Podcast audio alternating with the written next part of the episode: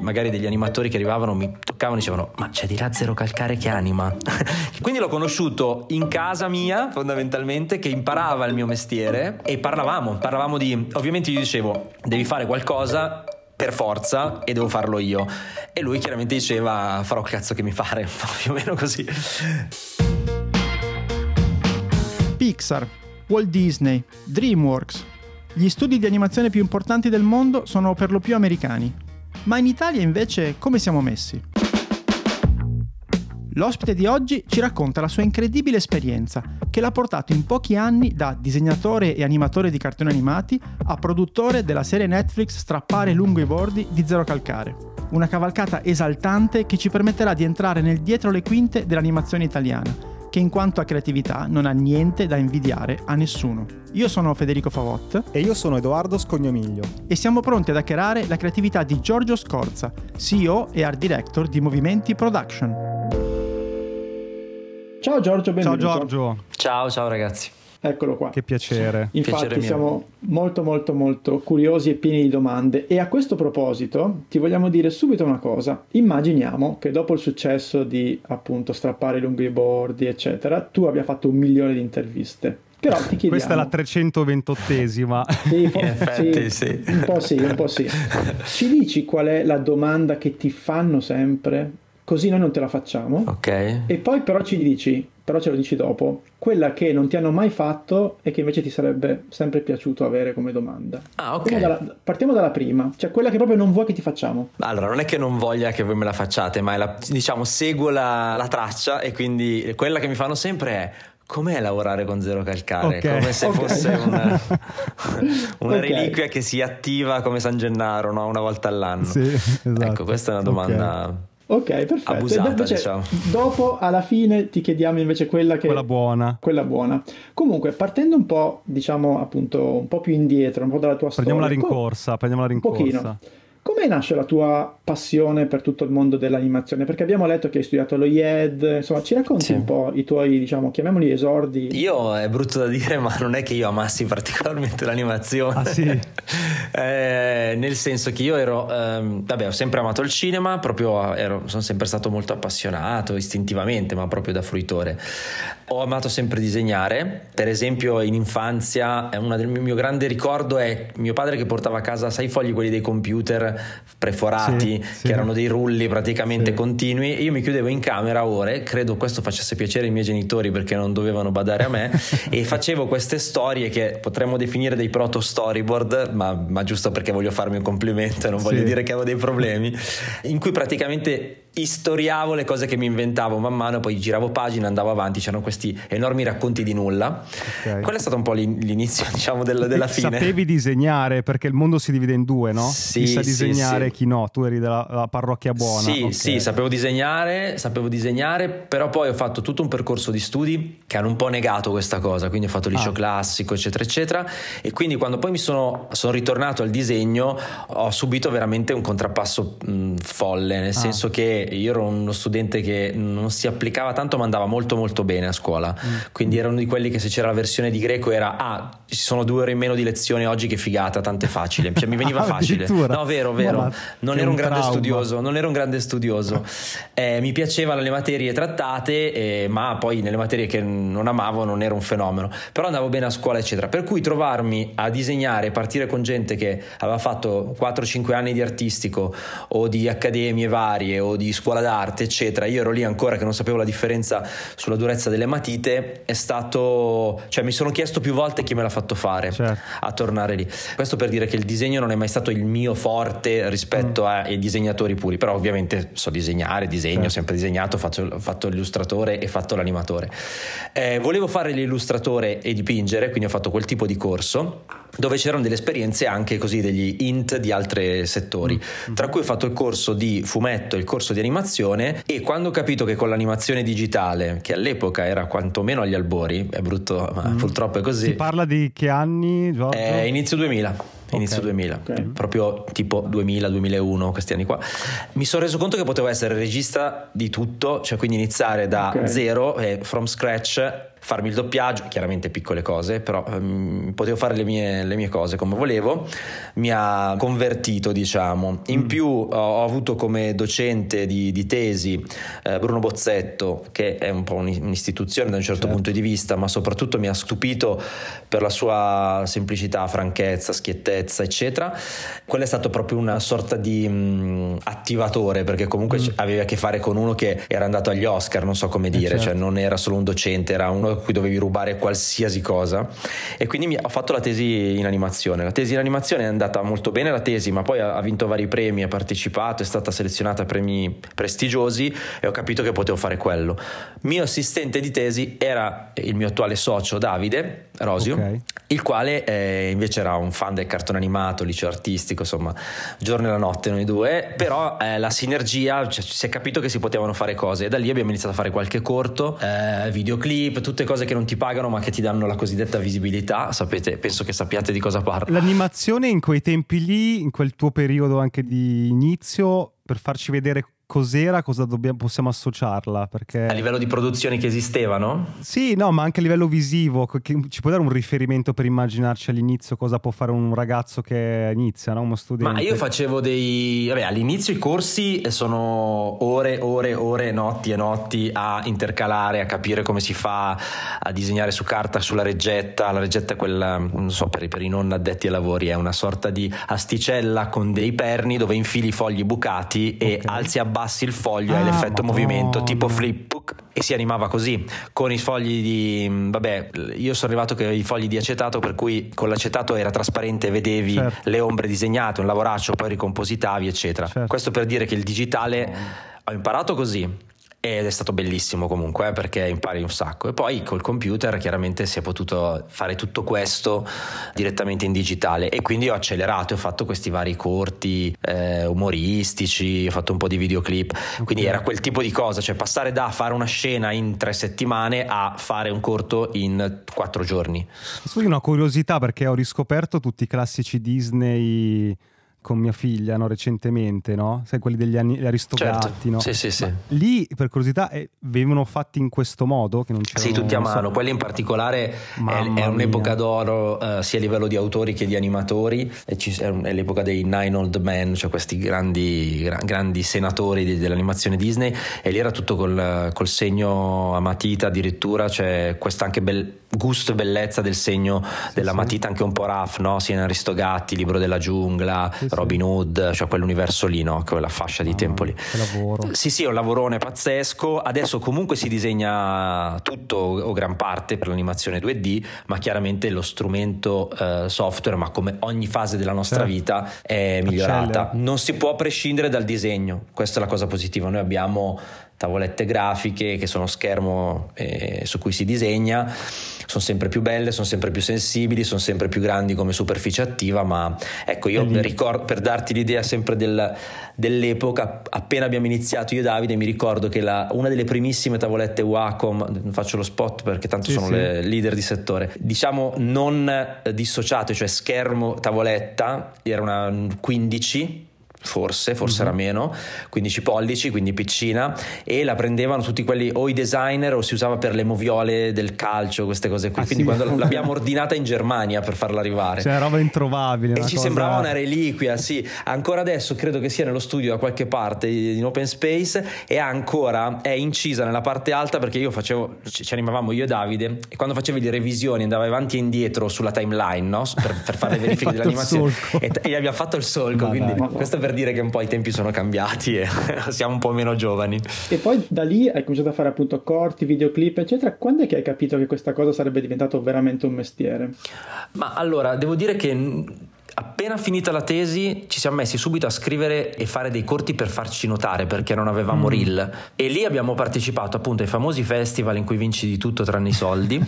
la fama. Sì, sì, no, fama, piastrelle, eh, sculture improbabili, mh, mm, vabbè, e l'unico premio in denaro era un festival francese, che sia un caso. Clermont? No, era no, il festival di Poitiers, ah, che era un festival proprio che andava a, a pescare le, i fuoriusciti dalle scuole, cioè c'era un ah. limite di età e dovevi provenire da una scuola di tutto il mondo, bellissimo festival, dove noi abbiamo partecipato con, con questo progetto e insomma è stato molto figo.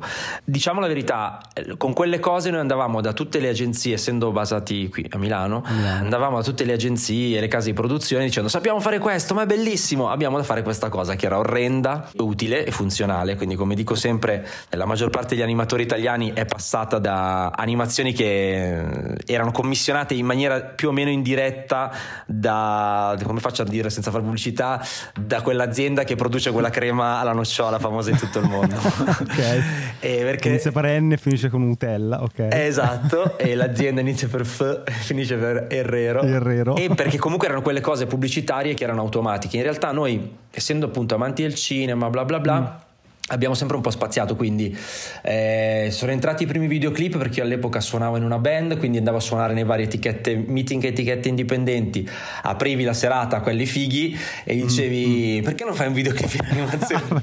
Cross selling, cioè sì, sì, sì, sì, brutale.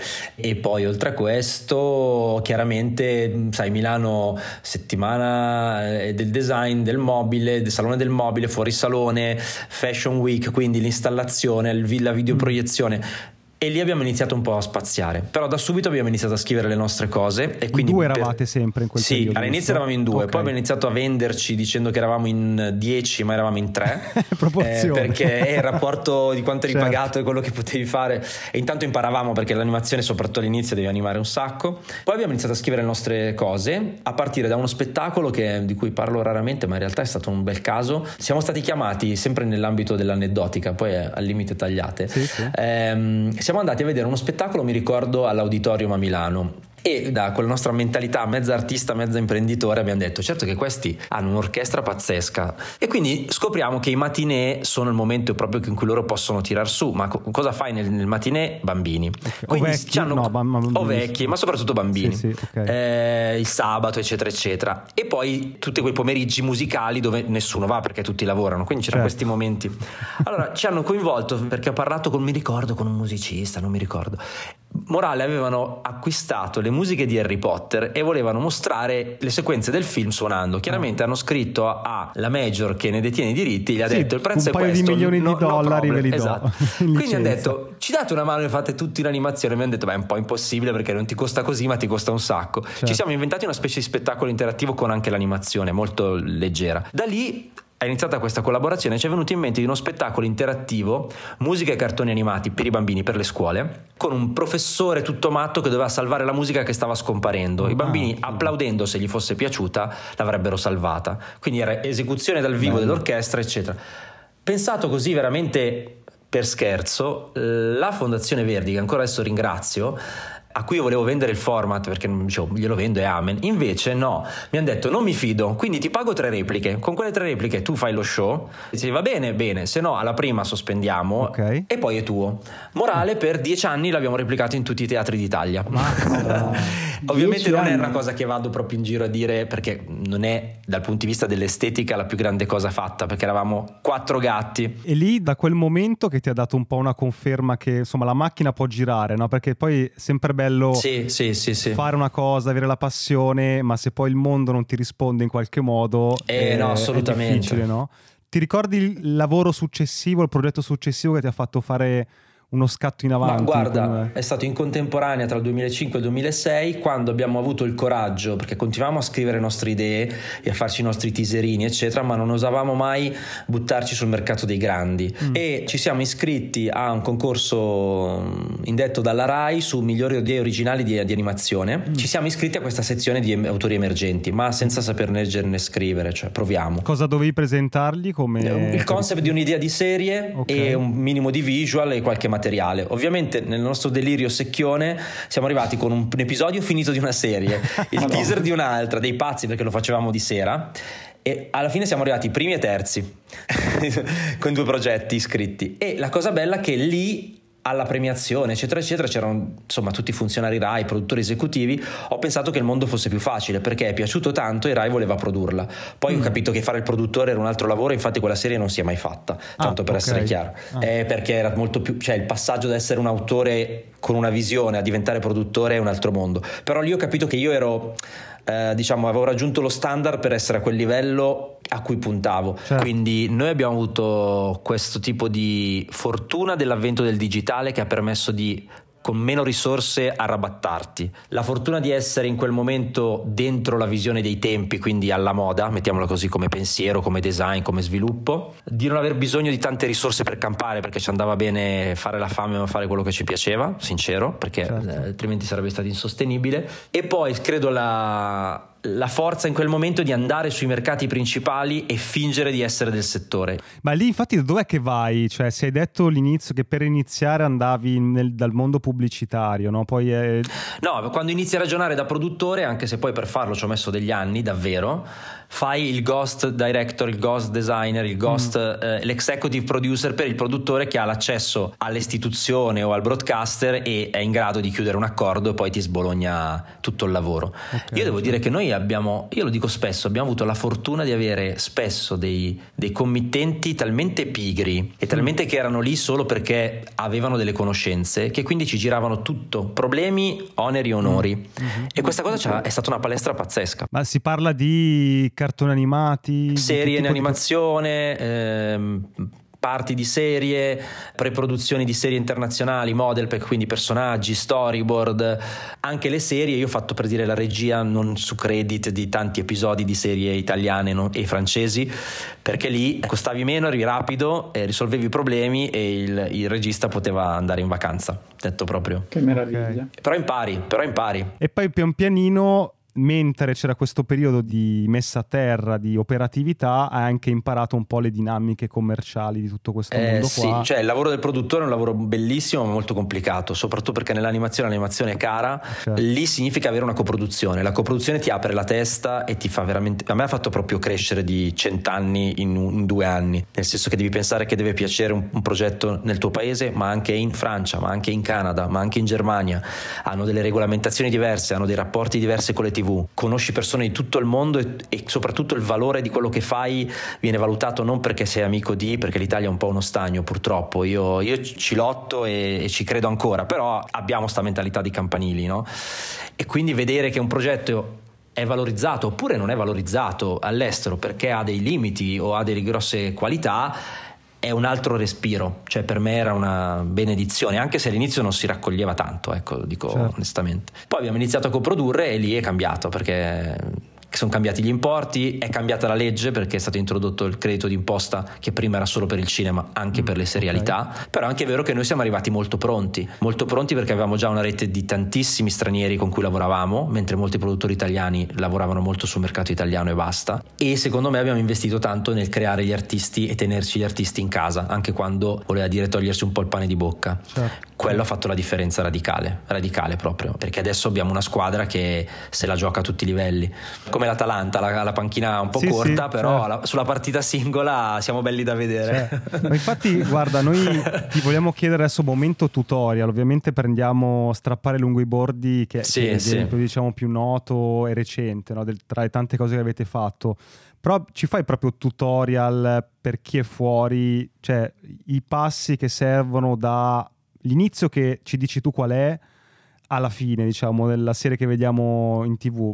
Facciamo passo passo. Primo... Com'è lavorare con Zero... Ah no, aspetta, aspetta questa bello e facile, cosa che tutti pensavano di no, perché essendo uno che sa fare il suo lavoro, no, no, non so che era la domanda a cui non rispondere, però ecco, eh, udite, udite, essendo uno che fa le cose e noi facciamo le cose, è stata la cosa più semplice del mondo, la collaborazione più semplice e spontanea che io abbia avuto in tutti gli anni di lavoro, di carriera. No, ma non rispondere, non rispondere. No, invece va detto, va detto perché spesso si dice che gli autori sono difficili, ma gli autori se parlano di fronte a persone che parlano la, lo, vagamente la loro lingua, in questo caso parlavamo la stessa, però cioè, è un sogno collaborare tra, tra, autori. Però diciamo c'è stato un momento nel mondo in cui Zero Calcare era a Rebibbia e Movimenti Production era a Milano cioè, e Firenze, sì, anche. Firenze e nessuno di questi due mondi non erano mai entrati in contatto. Cioè la prima scintilla cioè il momento in cui voi avete detto aspetta perché non? oppure qualcuno vi ha detto perché non? Cioè, raccontaci ok. allora se prendi l'ultimo libro di, di Michele lui deve descrivere in maniera che è molto vera ma chiaramente è romanzata ma è anche molto molto vera. Lui voleva fare qualcosa non sapeva cosa in animazione e aveva fatto eh, come tanti autori o aspiranti tali, quando Netflix ha detto siamo in Italia, mandateci una mail, eh, eh, conta la storia, conta il talento e nessuno gli ha risposto. L'ha detto in un'intervista. Lui ha scritto a Netflix e non se lo sono filato. Ma ovvio, cioè, immaginati cosa, quante cose ricevano. Eh, anche perché l'ha scritto dalla sua mail personale, insomma. Da Gmail, un po', dici. Un po una, versione, una versione un po' innocente e naif della cosa. Quando lui l'ha detto però in un'intervista, credo a un quotidiano nazionale, scritto a Netflix ma non mi cagano, chiaramente l'ha chiamato.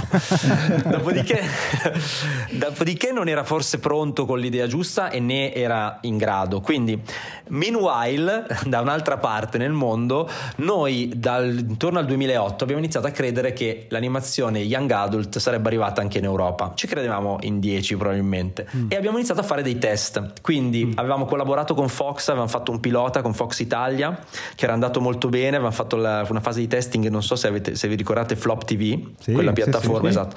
Era andato anche su Fox. No? Era esatto, esatto, esatto, okay. quel periodo lì. Siamo andati anche su Fox, ma poi quando è stato il momento di fare una serie hanno detto signore, è una bellissima idea, che bello, ma qui non, si, non, abbiamo proprio il budget dagli Stati Uniti per fare young adult animation in Italia, ma che state a dire? E siamo andati avanti così. I videoclip ci hanno aiutato molto a rimanere agganciati a quell'universo creativo, mm-hmm. con artisti veramente di tutto e di più abbiamo lavorato. E a un certo punto Michele decide di imparare ad animare perché vuole capire cosa fare, mm. se è in grado di fare le cose da solo. Questo è il, mm. il pre-Rebibbia. Mm. Un carissimo amico, veramente un fratello, un fratello del, del, che ho trovato facendo questo lavoro, che è con noi sempre e che condivide con noi anche uno spazio, gli abbiamo dato uno spazio qui perché insomma siamo... Legati. Tra le varie cose, eh, in Italia e nei Balcani rappresenta proprio la, questa, mm, questo software Toon Boom che da appassionato è diventato parte integrante di... Quindi scherzando, credo su Facebook o su Instagram, gli propone ma usa questo che vai meglio. Ah, questo dice, sì, ah. E questo dice allora insegnamelo. Lui dice sì ma dove te lo insegno che io non ho una struttura? E mi dice mi posso appoggiare da voi a Firenze o a Milano quando c'è in giro, zero? E dico va bene. Quindi a parte le gag che ho già raccontato ma degli, magari degli animatori che arrivavano mi toccavano e dicevano ma c'è di là Zero Calcare che anima? Pensavano questo qua non vende più un cazzo è costretto a fare le intercalazioni per noi poracci. Quindi l'ho conosciuto in casa mia fondamentalmente che imparava il mio mestiere ma tipo dai. stagista, cioè tu sì, passavi telefono tipo... Sì, sì, sì, con me non interagiva, se non ci facevamo delle pause pranzo, uscivamo a bere, lui non beveva perché sapete che non beve, noi sì. bevevamo e parlavamo, parlavamo di... Ovviamente gli dicevo, devi fare qualcosa per forza e devo farlo io. E lui chiaramente diceva farò cazzo che mi pare, più o meno così.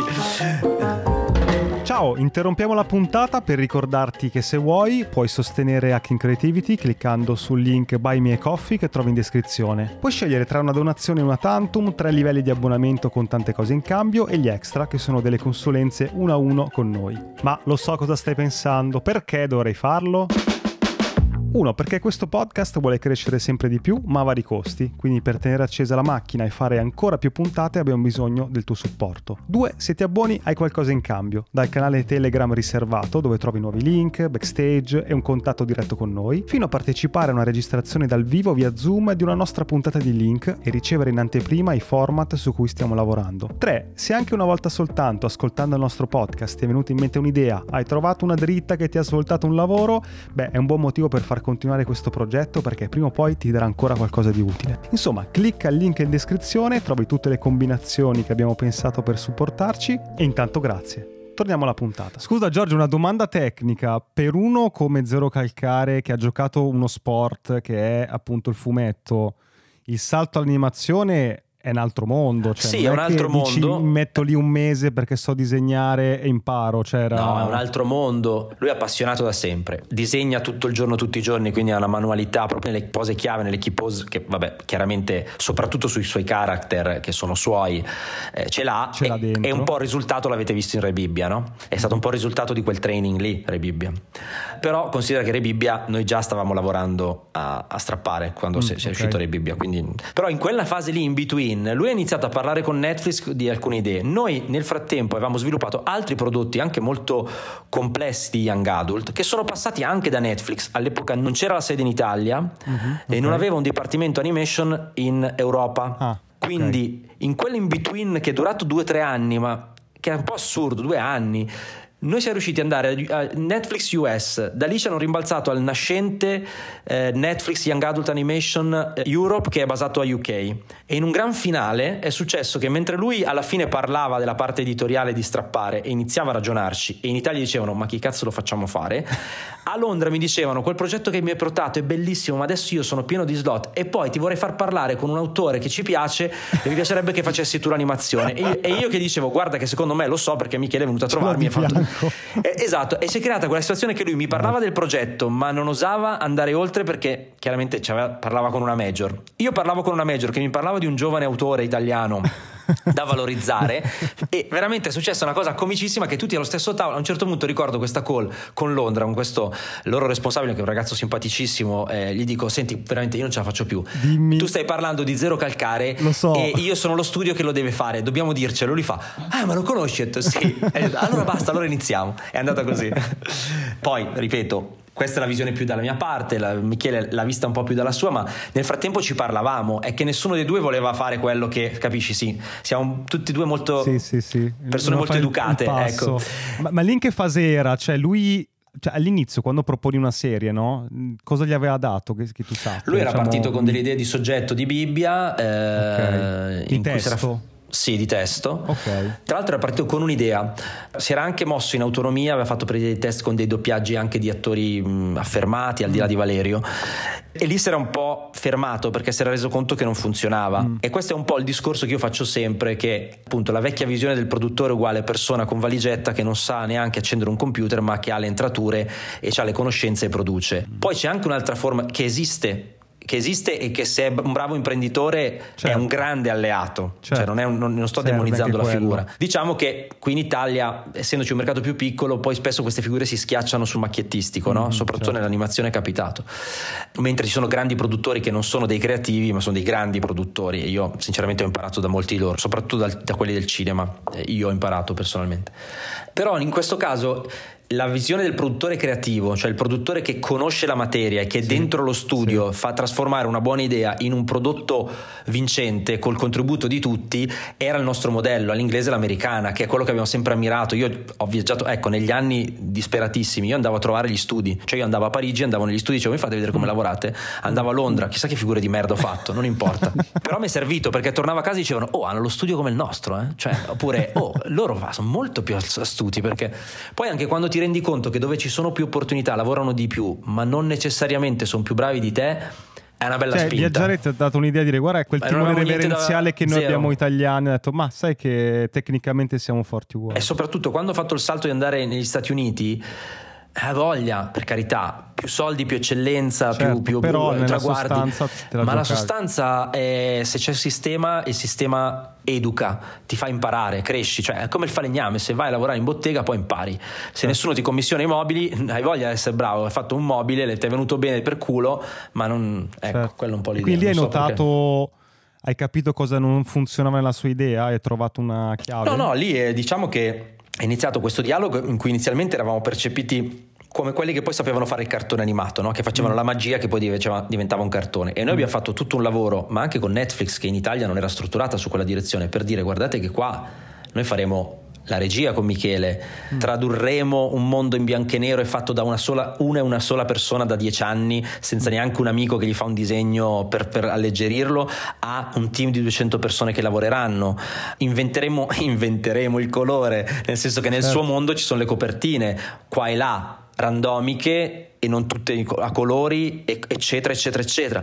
Inventeremo la messa in scena, inventeremo come recita il personaggio di Zero Calcare, mm. perché al di là delle pose, la recitazione poi è timing. Eh, certo. Eh, diciamo che la palestra enorme che lui ha fatto di farsi i suoi corti, cortissimi prima e poi Rebibbia, in cui sentiva la sua voce, parlava e interpretava, ha rassicurato tutti gli attori intorno, mm. perché hanno detto, vabbè, ma lui le porta a casa, cioè lui, lui ti tiene lì. Certo. Anche con degli scarabocchi, diciamo, no? Però da quel quindi a fare il lavoro c'è stato un grosso discorso, cioè faccio un esempio sul discorso del, del, doppiaggio, a un certo punto, lo dico sempre scherzando, che sembra che faccio il finto umile, ma è la verità, io ho fatto il non direttore del doppiaggio, cioè ho detto se noi iniziamo a avere i doppiatori e il direttore che dicono ripeti, deve essere pensa, devi dirmi pensa, devi essere più carico, se no la gente non capisce. I direttori del doppiaggio ci, hanno salvato le serie eh, e meno male che esistono, non è quello il discorso. Ma su questo progetto ci deve essere un'immersione completa nel Zero Calcare Universe, certo, no? Nella sporcatura di tutto questo. Nella naturalezza, nell'attitudine punk, nel fatto che se una take è buona e hai sbiascicato ma è veramente intensa, io su quella costruirò l'animazione. Abbiamo fatto l'americana, lui ha doppiato il definitivo prima, abbiamo animato sul definitivo. Ah. Questo per dire che il produttore, lo studio, il produttore creativo, sì, poi io e Davide la testa è il prodotto a funzionare le cose, ma anche creativo, certo. Ma questo non perché dobbiamo, abbiamo bisogno di. No, no, ma Io ho detto all'inizio: tutti i crediti saranno su per Michele, e, e, se c'è uno che se li merita, si merita anche quelli che non ha, perché se lo merita. Cioè, obiettivamente ci ha detto culo che in Italia è nato Michele Rec qualche anno fa. Perché è vero, è comunque una voce generazionale, ci mancava da un po'. Però è vero che il lavoro, come lui dice sempre, gliene siamo grati, è un lavoro collettivo. Senti, da lì che siamo nella fase questo è interessantissimo, il concept, il vostro apporto diciamo nel dire aspettate, non serve solamente fare il cartone ma serve un ragionamento più ampio lo step appena successivo qual è nella creazione di una serie di questo tipo? Ma abbiamo innanzitutto ragionato tantissimo su quale sarebbe stato il workflow adatto per noi non perdere dei pezzi ah. e verificare tutto perché sai noi eravamo quelli che dicevamo alla fine vedrai che va bene perché l'animazione contrariamente alla live action quello che è in storyboard è il tuo definitivo grezzo non è che puoi fare magie con l'editing puoi editare ma piccolezze. La visione fotografica, eccetera, la devi pensare tutta prima in pre-produzione, in concept art, perché poi non è che in base a come giri oppure filtri le cose, se decidi che hai delle dominanti nere o delle dominanti rosse, quelle te le porti dietro, certo. perché poi i personaggi devono star bene in quel mondo, cioè c'era tutto un universo.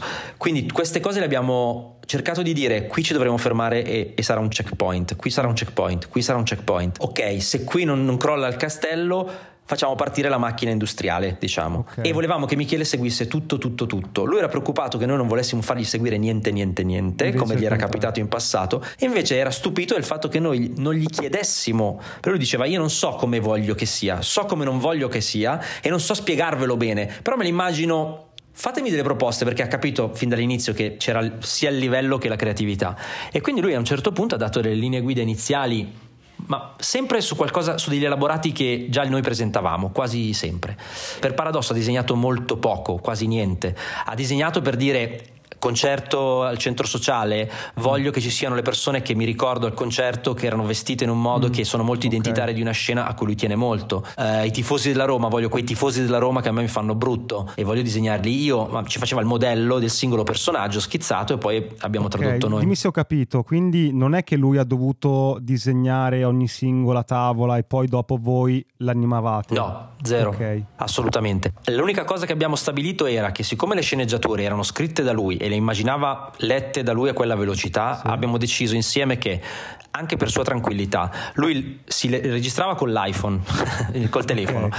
le, le, gli, episodi a livello vocale, faceva degli schizzi che montava in, in Storyboard Pro appunto per okay. avere un animatic grezzissimo. Grezzo, okay. tipo storyboard eh, con, con anima, ok. Brutale, ma con tante volte in cui diceva qui non so cosa fare, fate voi, oppure, diceva, oppure metteva in scena, sì sì no. Sì sì, chiarissimo. Metteva in scena Armadillo e, e, lui che parlavano, però erano, erano, due patate una di fianco all'altra. Sì. Poi, però, se magari gli veniva l'idea di fare un excursus su una cosa, ci faceva lo, lo schizzo. Okay. E da lì noi, però, avevamo carta bianca, a patto che non, non arrivasse una merda.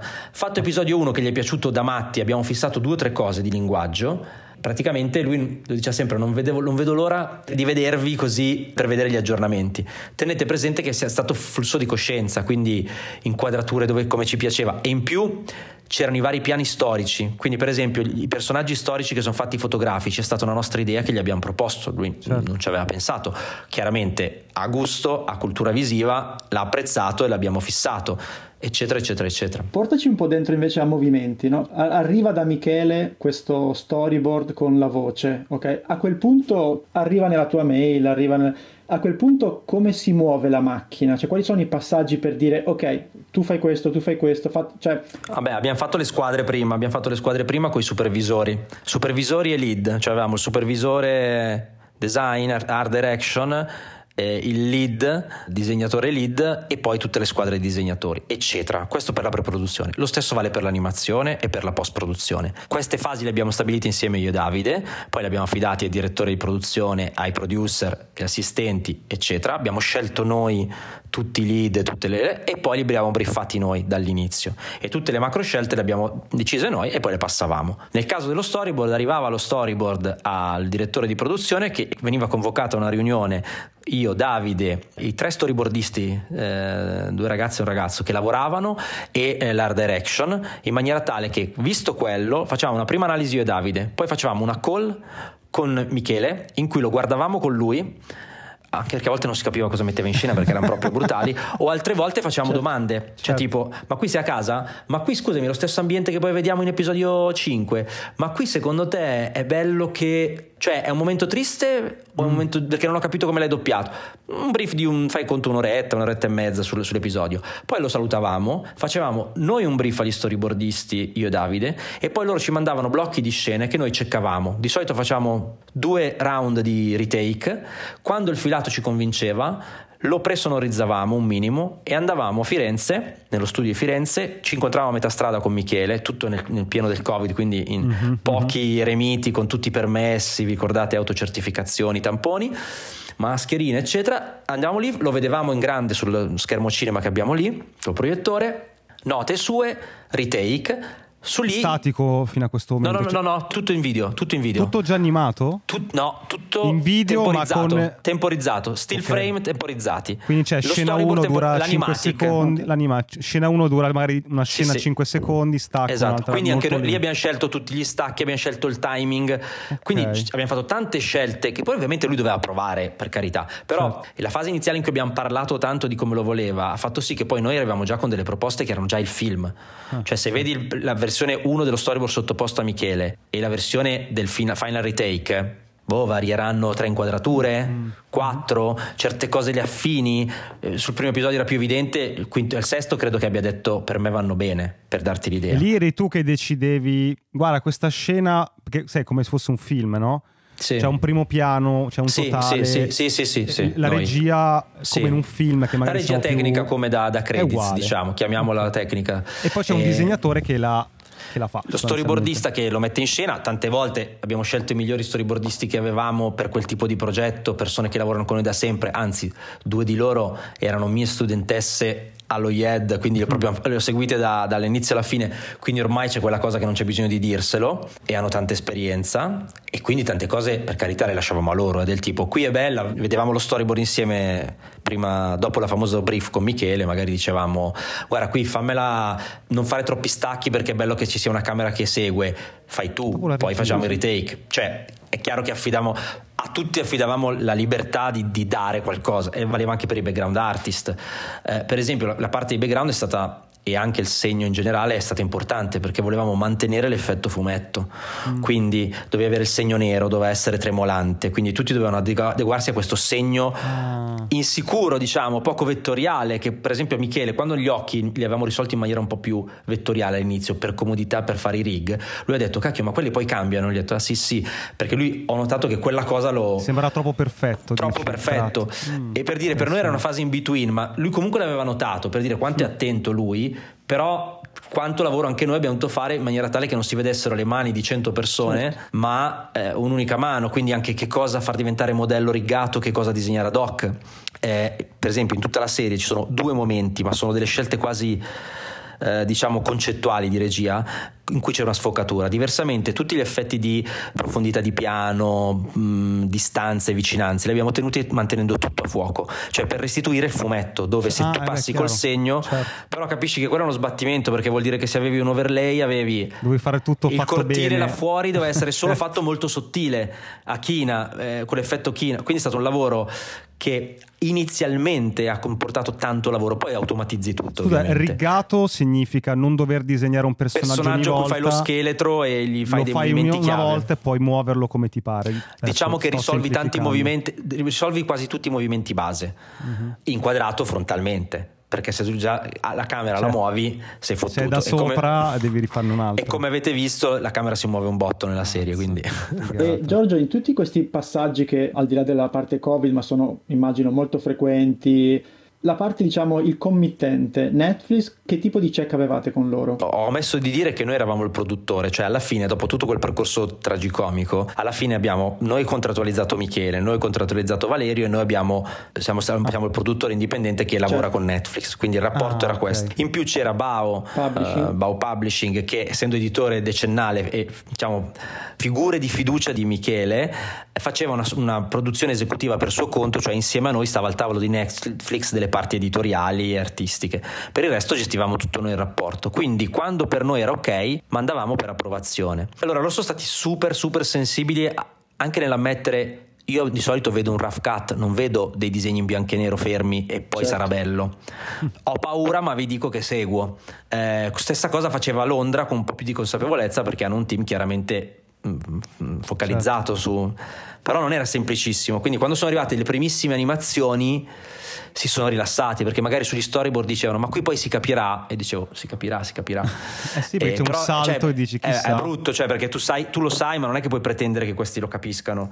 Certo. e loro sono stati veramente super perché la forza di Michele ci ha dato grande libertà. Cioè il fatto che Michele avesse libertà editoriale sulla scrittura chiamiamo ha dato a noi la libertà di proporre cose che magari anche Michele non sapeva come sarebbero venute ma loro non le hanno bloccate sul nascere. Si sono concessi il tempo di vederle finite. Certo. e sono piaciute tutte, cioè 100%. Anzi, alcune cose avevano paura quando le hanno viste finite e hanno detto, ah cacchio, avevate ragione. No, questo è andato benissimo, devo dire. Il salto dallo storyboard all'animazione, che lì è un altro tema perché diciamo il fumetto è, statico, lì immagino ci siano stati tanti ragionamenti come, sì. come cammina Zero Calcare, ad esempio, no? Come è andata quel, quella fase lì come è andata? Abbiamo fatto un sacco di test mentre eravamo ancora in storyboard, facevamo i test in parallelo, li sottoponevamo a Michele. Prima io e Davide diciamo ni so, più su, più giù, più lento, più morbido. Poi li abbiamo sottoposti a Michele, lui li ha provati pressoché tutti, devo dire. Ma la cosa più difficile era farlo recitare quando parlava in camera, cioè doveva avere una recitazione che fosse Michele e, che, e soprattutto io, io, ho sempre cercato, ho sempre spinto per cui il look and feel finale della serie, sì è vero che era locale, ma doveva essere internazionale, mm, certo. quindi doveva avere un pose italiano ma che comunque tu se eri all'estero ti godevi da un punto di vista di acting. E questa cosa è stata abbastanza complicata perché è più facile da dire che da fare. Perché noi siamo italiani innanzitutto. Lui recita calcando l'italiano, no? il romano, quello che vuoi, e quindi dovevamo riuscire a dare questo taglio super espressivo, ma che se lo vedi doppiato in inglese o in spagnolo funzioni. Quello è stato un grosso lavoro, devo dire. Quanto ci vuole ad animare una serie di questo tipo, non so, a puntata, a scena, come... Ci voleva di più di quello che ci abbiamo messo noi perché abbiamo detto, noi ci tenevamo a uscire entro l'anno e riuscire a beccare un po' di l'anno 21 e riuscire anche ad avere un po' quell'hype che Netflix poi è stata bravissima a costruire, festivaliero, eccetera, perché sarebbe stato un peccato buttarla su piattaforma così nuda e cruda. Quindi abbiamo fatto un patto con noi stessi che l'avremmo finita, ci abbiamo messo poco più che di dieci mesi, ma è poco. Pochissimo. Soprattutto perché è una serie 1 in cui dovevi risolvere tutti questi quesiti, insomma.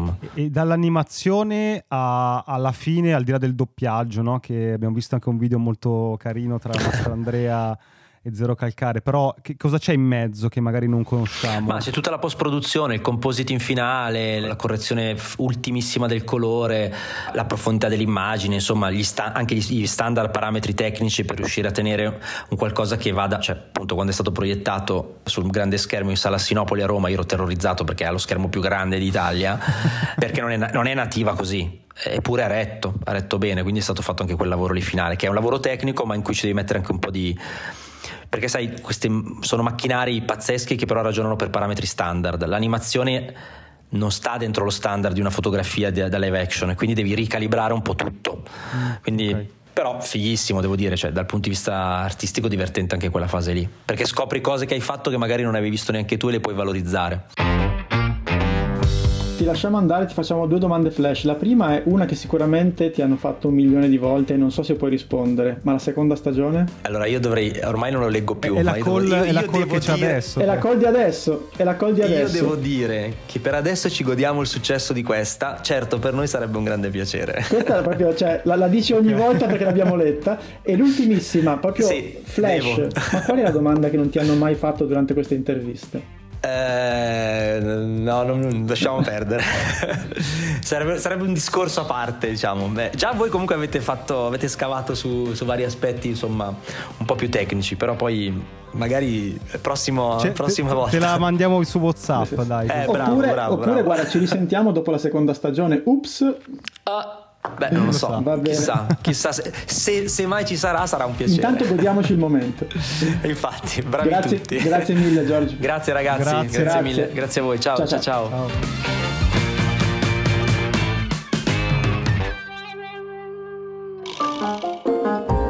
La puntata è finita e adesso cosa puoi fare? Beh, due cose. Uno, iscriverti ai nostri appunti. Trovi il link in descrizione per ricevere la nostra newsletter con tutti i link di cui abbiamo parlato, belli ordinati, così puoi leggerli in tranquillità e approfondirli. E due, puoi fare un giro sul nostro canale di Buy Me a Coffee. Se vuoi sostenere il nostro podcast trovi tante modalità, dall'abbonamento alla donazione one shot, agli extra. Quindi clicca il link, valuta se c'è qualcosa che ti interessa e intanto grazie per il tuo supporto.